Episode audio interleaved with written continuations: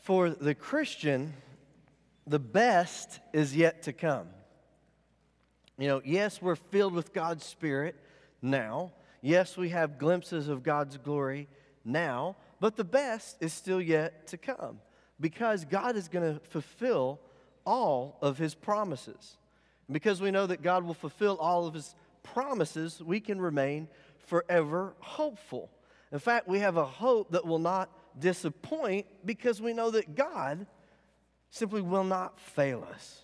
I've titled today's message Forever Hopeful, Forever Hopeful, and we'll be in Isaiah chapter 40, Isaiah 40, verses 1 through 8.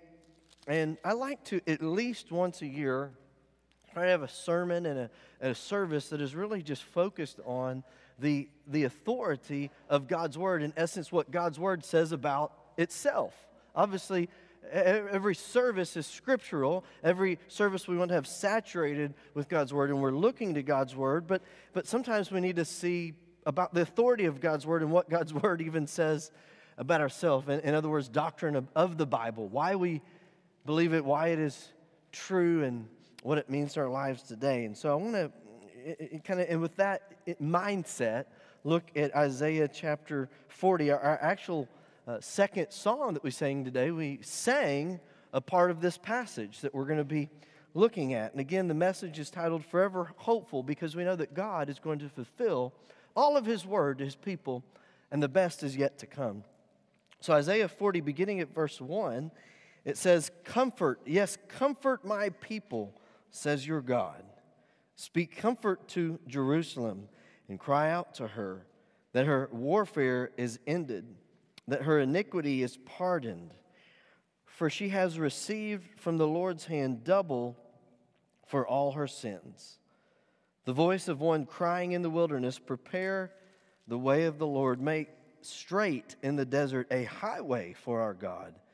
Every valley shall be exalted, and every mountain and hill brought low.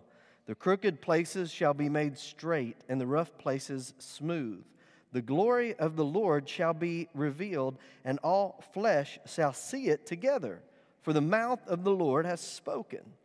And then the first part of verse 6 says, The voice said, Cry out. And he said, What shall I cry? I want to give you just a little bit of background before we continue on the rest of the passage. In Isaiah's day, Isaiah was a prophet through the reign of multiple kings. And what had happened was God's chosen people, uh, uh, the Jewish nation, the descendants of Abraham, had split into two kingdoms. There was the northern kingdom that was called Israel. There was the southern kingdom that was called Judah. And Judah, its capital, was there at Jerusalem. Now, both kingdoms have become wicked before God. The northern kingdom of Israel, in fact, they become so wicked that in Isaiah's day, when all this stuff was going on, the northern kingdom had Assyria come, attack them, and carry them away as captives in a form of God's judgment on them because they had completely strayed from the Lord and were wor- worshiping false idols.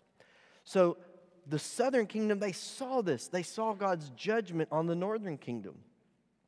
But they persisted in their sin. They did not heed the warning. They did not heed the warning that God gave them. And, and God was speaking through the prophet Isaiah saying, Return to me, turn back. But they wouldn't. And so, what you find through Isaiah, it's this interesting combination of prophecies where God is calling the people to himself, but he's also knowing that they will not return to him he is also saying judgment is going to come, you're going to be disciplined, but he's also saying, but here's what I'm going to do to restore you after the judgment has come. And so, what is happening here in this passage, if you were to read Isaiah 39, you would have seen that Hezekiah was king during this time of this part of Isaiah. And some people from Babylon had come and they had visited Hezekiah. And Hezekiah basically just opened up all the doors to his kingdom and showed them all of his treasures and everything that was going on. And that was a foreshadowing of what was to come. Babylon would actually come years later and destroy Jerusalem and take the southern kingdom away captive. And so there is this impending judgment of God that's bearing down upon Judah. They're unwilling to repent, they're unwilling to turn. But even in that, God is promising restoration. He's sending a message of comfort and, and hope. So the question is well, what is this comfort of hope in the midst of this rebellious people? Well, if we pick back up where we left off in verse 6, the rest of verse 6 reads this All flesh is grass. Okay, you think, well, that's not very hopeful. And its lo- loveliness is like the flower of the field. The grass withers, the flower fades because the breath of the Lord blows upon it. Surely people are grass. So you're like, that's basically saying we're just going to fade away and be blown away. That's not very hopeful. So, where's the comfort that God is announcing? Well, it's specifically verse 8. And we could continue on, but I want to stop at verse 8 today. Specifically, the comfort is verse 8. The grass withers, the flower fades, but the word of our God, what? Stands how long? Forever. And that's the comfort. The comfort is not found in the people, in their faithfulness or their ability to endure. The comfort, the message that the prophet has said to go cry aloud to these people is that God's word is going to endure forever. And what why that is so comforting is because the word that God was announcing was a message of restoration, a message of renewal, a message of salvation. And what God is, in a sense, saying is, My word stands forever. So everything that I have purposed for you as my people, everything that I have spoken to you that I will do, I will see it through to the end. And because I have said it, you can mark it down, you can know it's true, it stands forever. So no matter what the circumstances of life are telling you, you can hold on to the fact that I will fulfill my word. That's the message. That's where they're to find their hope. So I have one main point for you this morning, and then we're going to have three kind of subpoints that are more applying it to our lives. The main point of this passage is this the word of our God stands forever. The word of our God stands forever. Is there anything in your life apart from the word of God that stands forever? Man, you can't even keep up with technology. As soon as you get a new phone, it's out of date, right? You get a new car, by the time you get to where you can figure out how to work everything on it, you know, it's out of date. Things are just constantly fading away, rusting, wearing out. Even the things that you think, well, this has got to be right. How many times have you been so convinced that this is how this situation, this has got to be right, this is how it is, and then you get a new piece of information and you're like, well, I had that one misjudged. We're constantly changing.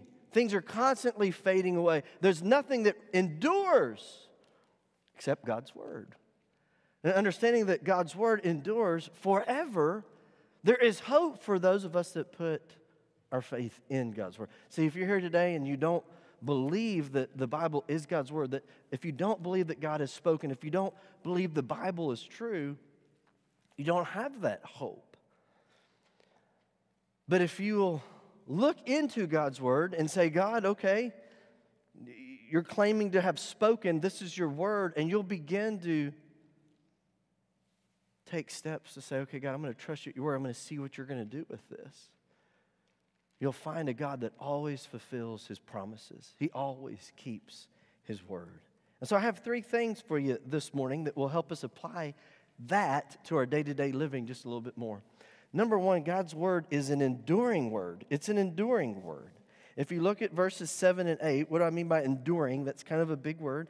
The grass withers, the flower fades because of the breath of the Lord has blown upon it. Surely the people are grass. The grass withers, the flower fades, but the word of our God stands forever. God's word that stands forever is contrasted to the things of the world that fade away. You need a word that endures for you to put your faith in. You need a word that stands the test of time, that's as applicable today than it was as it was a thousand or two thousand years ago, right? I remember uh, in high school, I've told the story, I think once before, maybe twice. I went to a track meet. I did not run track. I was out in cross country. I did not know what was going on in the world of track. But I had a coach that talked me into going to a track meet one time, wanted me to run the four by one, four by one relay. I was fast. I had never done a handoff before, and I completely messed it up. Totally botched the hand up. It was awful. They didn't invite me back. Let's just say that, okay? But I get done with the four by one, and I'm about to leave, and the coach says, Hey, uh, You want to run the 800? And I said, What's the 800? I mean, I didn't know anything about track. He goes, It's just, remember that word just? He said, It's just two times around the track. That's what he said. Oh, okay, just two times around the track. I can do that. I get in, get my feet in the stuff. I don't remember what it's called. And, and uh, false start. So I screwed up the race from the beginning there. So they redo it. They get us all set again. I just take off. I'm a sprinter. So I take off. And I'm like, I am smoking these fools. These guys are sorry. I mean, they were so far behind me. And I'm running and I'm running, and I get about three quarters way around the track, and I start gassing out. People are catching me.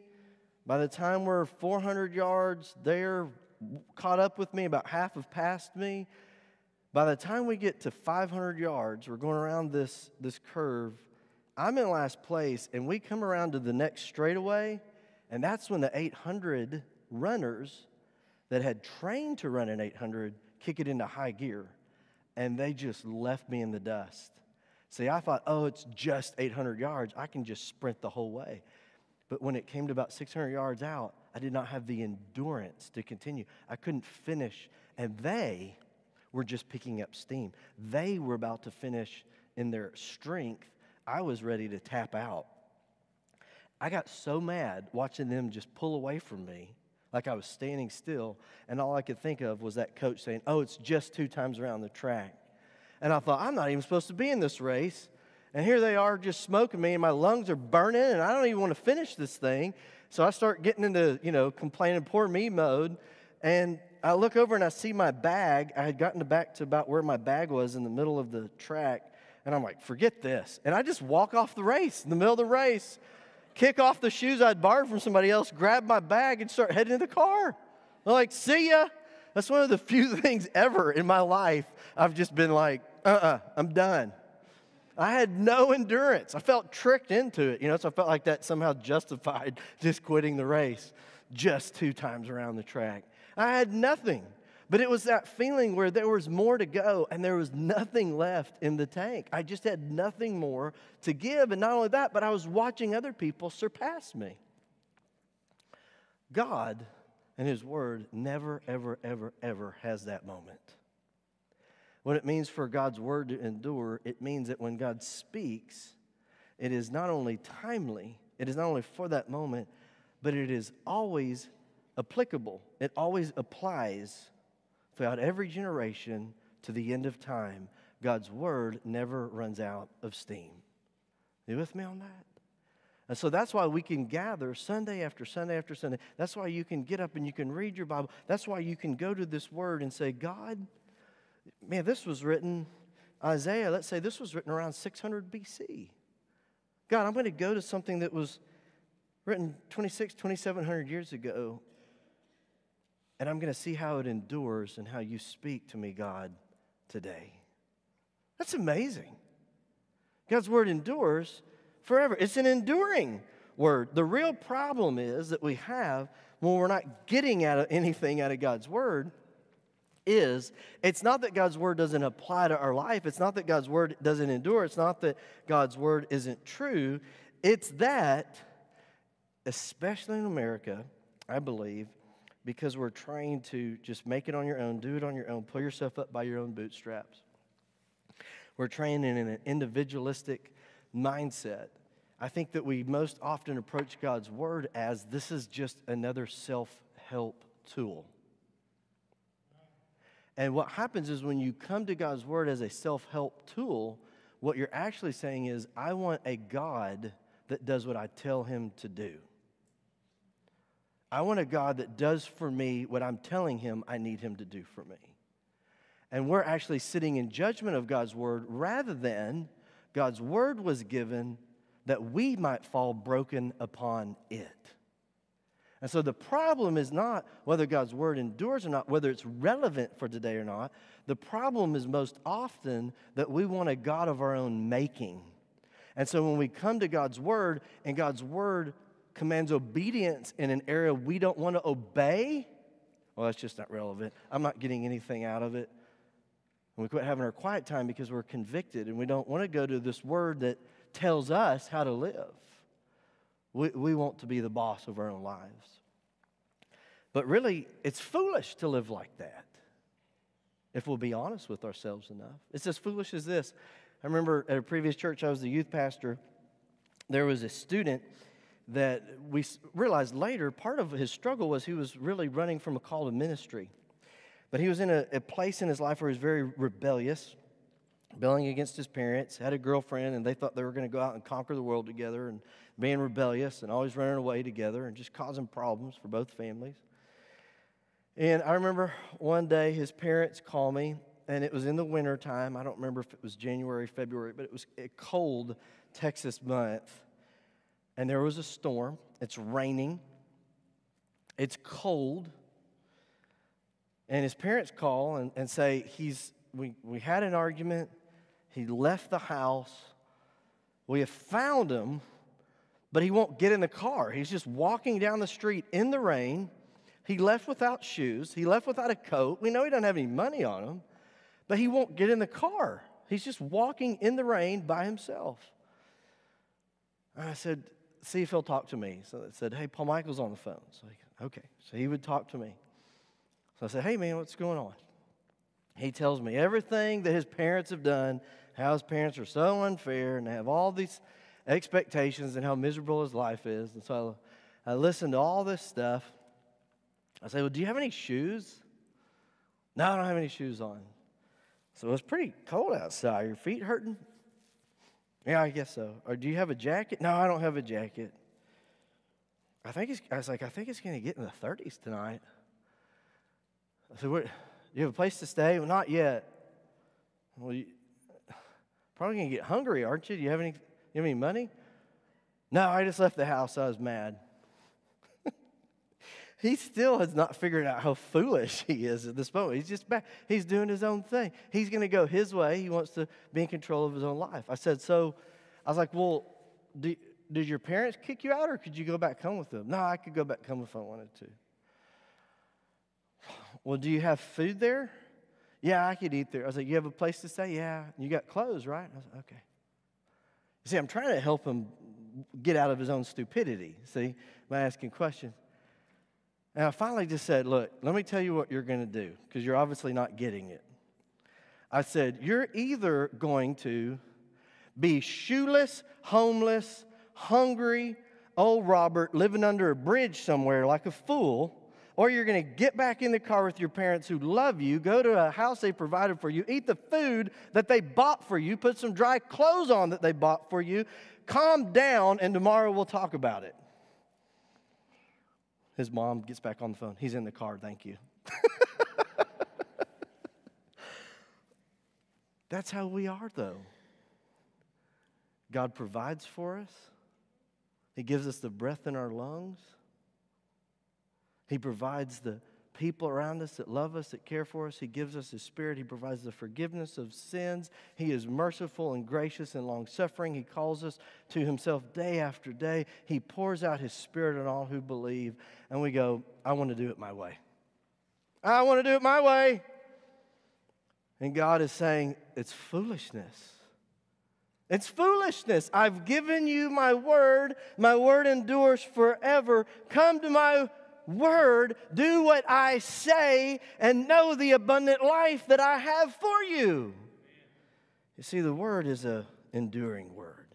The question is will we come to God's word with an attitude of this is just a self help thing for me to use at my disposal? Or do we fall broken upon the word of God, ready to obey? The second is this it's a word of truth, judgment, and hope. A word of truth, judgment, and hope. Again, the context of Isaiah, the people needed to deal with their sin. It's a word of truth. It's also a word of judgment. God had to deal with their sin and, and, and justice and righteousness. He couldn't just overlook it, but He also had hope for them. He was speaking comfort to them. He wanted them to be restored. Again, it's a message of truth, of judgment, and of hope. So, with that in mind, let's read back over verses 1 through 5. And then I want to explain this just a little bit more. Chapter 40, verse 1 Comfort, yes, comfort my people. That's what God wants, says your God. Speak to Jerusalem and cry out to her that her warfare is ended, that her iniquity is pardoned, For she's received from the Lord double for all her sins. God's saying, Look, there will be comfort and restoration for you when we've dealt with your sins. We've got to deal with it, though. The voice of one crying in the wilderness, Prepare the way of the Lord. Make straight in the desert a highway for our God. Every valley shall be exalted, and every mountain hill shall be brought low. The crooked places shall be made straight, and the rough places smooth. The glory of the Lord shall be revealed. Is all good stuff. God's saying, I want to make a way for you in a way that I might come and visit you and reveal my glory to you, and all flesh shall see it together, for the mouth of the Lord has spoken. That's what God wants for his people. He wants them to know of his glory and his goodness, but they first have to deal with their sin. So, again, it's a word of truth, a word of judgment, and it's a word of hope. It's a word of truth in that we need to call sin what it is sin. It's rebellion against the King of the universe. But especially in the world that we live today, people want to define sin on their own terms, which really what they're trying to do is completely do away with sin, do away with guilt, do away with shame. But the problem is, even if you try to remove the standard, this is what's so convicting and so condemning is that God has given us His Word. He has created the universe. He's put laws in order that when we break His law, we feel guilt and shame because we have broken God's law, right? But what people want to do is they want to redefine everything to where there's no sin in the hopes that then, therefore, there'll be no guilt or shame, right? But suicide is on the rise. The use of Antidepressants and all kinds of anti anxiety medicines are on the rise, skyrocketing. Overeating is on the rise. Credit card debt from over shopping is on the rise. All of the metrics that tell us that people are miserable are on the rise. Why? Because even if you try to redefine something and if you try to do away with sin, you can't break God's word. Sin is still sin, and even if you deny God and you deny His word, when you break His word, you still are guilty.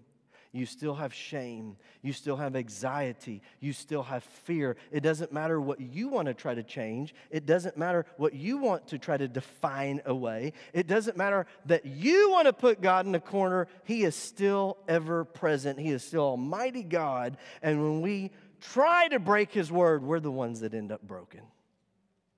So, first of all, it's a matter of truth.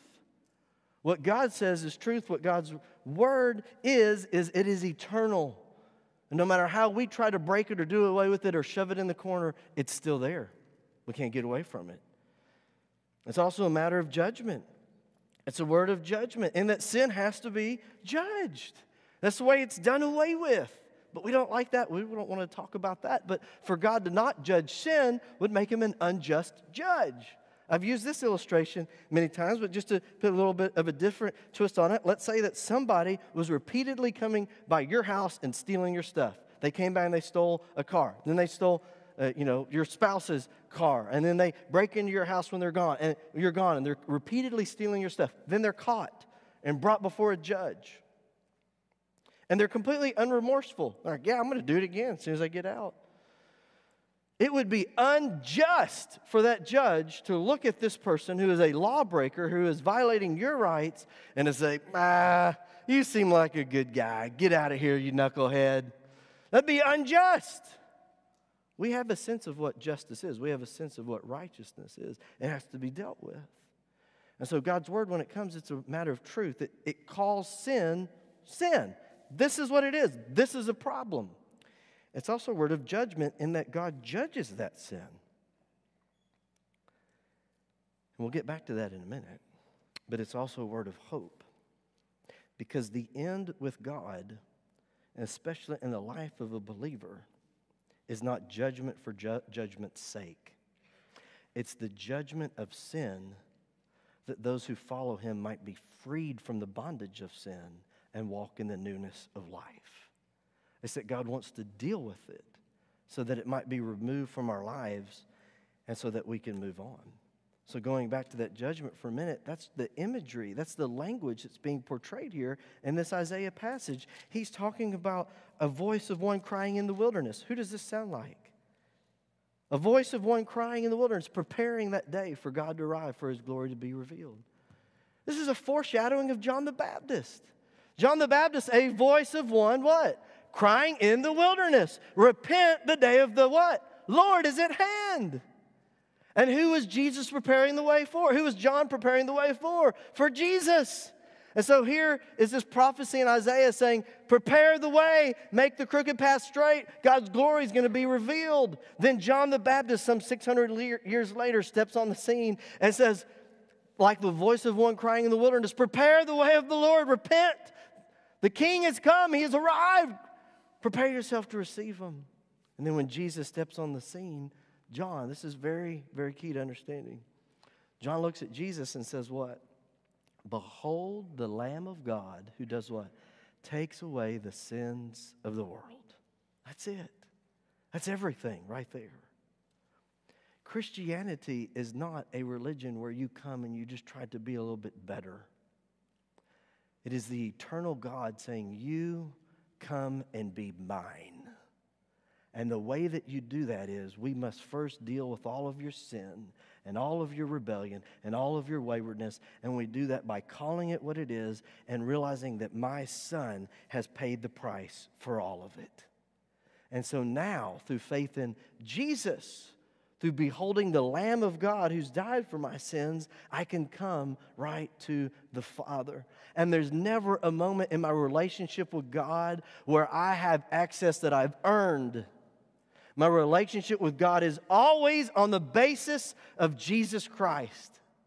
And that is why we come, and that is why we worship, and that is why we gather together, and that is why we proclaim Him, because we have a God who endures. We have a God who is forever. We have a God whose word is forever. And what God has promised is whoever calls on the name of the Lord will be saved. And so we have an eternal message of hope to proclaim to a dying and fading world. But lastly, it's an unbreakable word. It's an unbreakable word. Look at verse 8 again, Isaiah 40, verse 8. The grass withers, the flower fades, but the word of our God, what? Stands forever. Dr. W.A. Criswell, longtime pastor at First Baptist Dallas for over 50 years, that was his life verse. That was his favorite verse. He stood on the authority of God for decades. And because of that, Thousands of souls came to put their faith in Jesus. Thousands of ministers were encouraged and pastors were sent out from that church but that was the underlying conviction of dr criswell was that god's word endures forever and we're going to stand on god's word and god blessed that conviction. The grass withers the flower fades but the word of our god stands how long? Forever. And believer that's our hope that God is going to fulfill all of his promises to his children. But the last thing about that is, with it being an unbreakable word, that is a that's a very hopeful thing, but it's also a warning. It's a warning and it's a hope at the same time. Let me explain it this way, and then uh, and then I'm going to be bringing it to a close. Because God is His word is unbreakable. It's always going to be proven true. We can't get around it. There's a warning there, but there's also a hope there. I'm going to take Matthew 18, a parable in Matthew 18, as one example. I could go on with examples of this for the rest of the day. I'm just going to give you one. Here's one example of what it means for God's word to be unbroken. There's 15 verses in Matthew 18 that tell the parable of the unforgiving servant or the unmerciful servant. Jesus is speaking this parable. He says in this parable that there was a king that decided to settle accounts. And there was one servant in his kingdom that owed him much money. I mean, we're talking about it would be billions of dollars in today's day and age. It was, he's really using hyperbole there. The amount that he gives, I think it was 10,000 talents. It's an amount that, in other words, is saying there's no way you'd ever be able to repay it. Okay? So this servant owes the king more than he could ever repay. And the king says, You owe me this. It's right for you to give it to me. You can't give it to me. And so he says, I'm going to have you and your family and all that you own sold to at least allow me to get what I can out of this deal. That servant that owed this great debt that he should pay, I mean, he's guilty. He falls down before the king. He says, Have mercy on me. Have mer-. That's all he can say. He, he doesn't give excuses. He just, have mercy on me. The king decides to have mercy on him, forgives him this great debt, and lets him go free. Do you see what that's a picture of? Of what God does for us in Jesus Christ, right? He lets him go free. the debt is canceled. Now it says that that servant that's been forgiven this great debt, you'd think he would live a life of gratitude and grace towards others, right? But no, what does he do? It says he goes out and he finds another servant that owed him, it was basically a small amount. It'd be like if you found somebody that owed you a, a $20 bill and you had just been forgiven billions of dollars. And he says he found this other servant that owed him just this piddly amount. And he says he grabbed him by the neck and he started shaking him and saying, Where's that money that you owe me? And his fellow servant says, I don't have it on me. I can't pay you right now, but give me some time and I'll get it for you. But this servant that had been forgiven this great debt, he looks at this other servant that only has a little debt and he won't be merciful with him. He won't be patient with him. He says, No, I'm not going to wait. And he, and he takes this fellow servant to the prison and, and, he says, This man owes me money and he won't pay it to me. And he has this man in, imprisoned over such a small debt. The other servants, they see this and they go, That ain't right. And they go and they tell the king. And the king is angry. And the king calls this servant that had owed him a great debt before him. And it starts out this way He says, You wicked servant. Now, when you get called before the king and he starts out that way, it's not going good for you. You wicked servant. After I forgave you such a great debt, should you not have repaid your fellow servant this little bit that he owed you? And he says, But because you've done this, you're going to be thrown into prison and you're going to be tormented. Don't miss that word, tormented, until you repay me all of your original debt, until you repay me all that you owe me. This is one of the most chilling verses in all Scripture. Then Jesus says this So my heavenly Father will do to each one of you if you, from your heart, do not forgive your brethren. That's a scary verse because what Jesus is saying is, in me, you have been forgiven a great debt. And if you do not extend that same grace to your fellow servants, my Father will torment you. My Father will hand you over to be tortured until you give in, until you forgive, until you do to others as I've done to you. That's a scary verse. Now, that is one example of God's word that endures forever, that is unbreakable. And so, on one side, we have a warning. If you're here today and you're harboring unforgiveness in your heart, you have a promise from Jesus that the Father is going to torment you. It doesn't matter. Stop all of this is what they did, that's what they did, but you don't know. That's not what we're talking about. We're talking about the unforgiveness and the bitterness and the anger in your own heart. That's what we're talking about. That's scary. But we also have the hope that if we forgive as we've been forgiven, we will know the mercy and the grace and the goodness of God in ways that we cannot begin to comprehend. You could go through the whole Bible looking at it that way. Here is the promise of God Here's what happens when I disregard what God has said. But here is the blessing of obedience. But at the end of the day, we must understand that God's word is unbreakable. You're not going to get away from it, you're not going to get around it. But as we go into our time of the Lord's Supper, in just a few moments, I want to go back to that second point to say, you know, the word of our God that stands forever, it's a word of truth and judgment and hope. And that's what we remember as we, absorb, uh, as we uh, observe the Lord's Supper here in just a moment. We're going to remember the body of Christ that's broken for us. We're going to remember the blood of Christ that was shed for us. And, and what we understand is that it's a word of God that stands forever, that is a word of truth. We understand that the only way we have access before the Father is because Christ blood was shed, his body was broken for us. That's a word of truth. It's a word of, judgment, and, and that the price has been paid. God's not going to take two payments for our sin. It's true, we are sinners in need of a Savior. That's God's truth. Jesus has taken the place for me, dying for my sins, receiving the judgment that was due me. We remember that through the Lord's Supper, but also it's a, man, it's a meal of hope because I understand that through Jesus Christ I am a child of God, and all of God's promises are yes to me in Jesus Christ. There's more to come. God's going to fulfill it. And so, what we do, and we're going to go into a time of invitation in just a moment, is three things, three instructions I want to give you. Number one, I want to encourage you to take this moment to examine yourself. The Bible says that we're to examine ourselves, to approach the Lord's table uh, in a worthy manner. I've told you this, I think, every time. That's an adverb, not an adjective. None of us are ever worthy in and of ourselves, adjective. We can come in a worthy manner.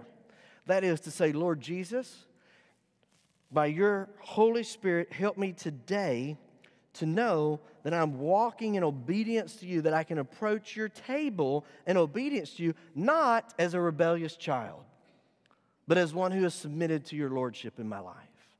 So I encourage you in just a moment that we say, Lord Jesus, I don't want to come to your table kicking and screaming. I want to come in obedience to you and examine yourself. Number two, it's not completely closed in the sense that you don't have to be a church member here to observe the Lord's Supper. But here's what I ask the Lord's Supper, you come to the table. Christ is the head of the table. You can't come to the table of one who you don't know.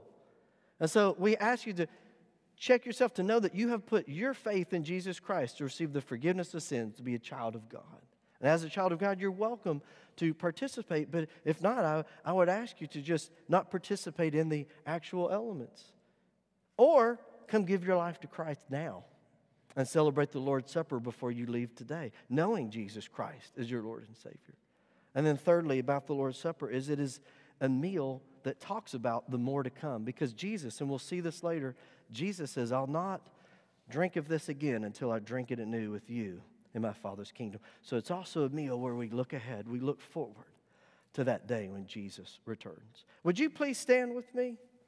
Would you please stay with me? If there's never been a time in your life where you have put your faith in Jesus, the Lamb of God who takes away the sins of the world, to be forgiven of your sins, to follow Him, to know Him, this is your opportunity to say, Lord Jesus, I, I want to believe in you, to trust you, to know that I'm yours. This is your opportunity. I would love to kneel down and pray with you right here. Uh, for those of you that uh, are sensitive to, to COVID, I have a mask in my pocket. If you walk down the aisle, you're wearing a mask, I'll put one on. Otherwise, I won't. I'd love to pray with you before you leave today. Or maybe we just need a moment to pause and examine ourselves. The altar's open. But I just want to encourage you take this moment to prepare yourself. We'll move through the Lord's Supper pretty quickly in a few moments, but take a moment to pause, to reflect, to prepare your hearts to sit at His table. I'm going to pray. We're going to sing as the Lord leads you, respond. Lord Jesus, we love you. We thank you that you have given yourself for us, that we can be forgiven, that we can come to you, draw near to you, and know your goodness and your mercy in our lives. I thank you that you desire to set us free. You desire for us to walk in freedom, to be ambassadors and proclaimers of that freedom to those who are still in the chains of sin. Bless this invitation time now and prepare our hearts to sit at your table and to feast with you. It's Jesus' name I pray. Amen.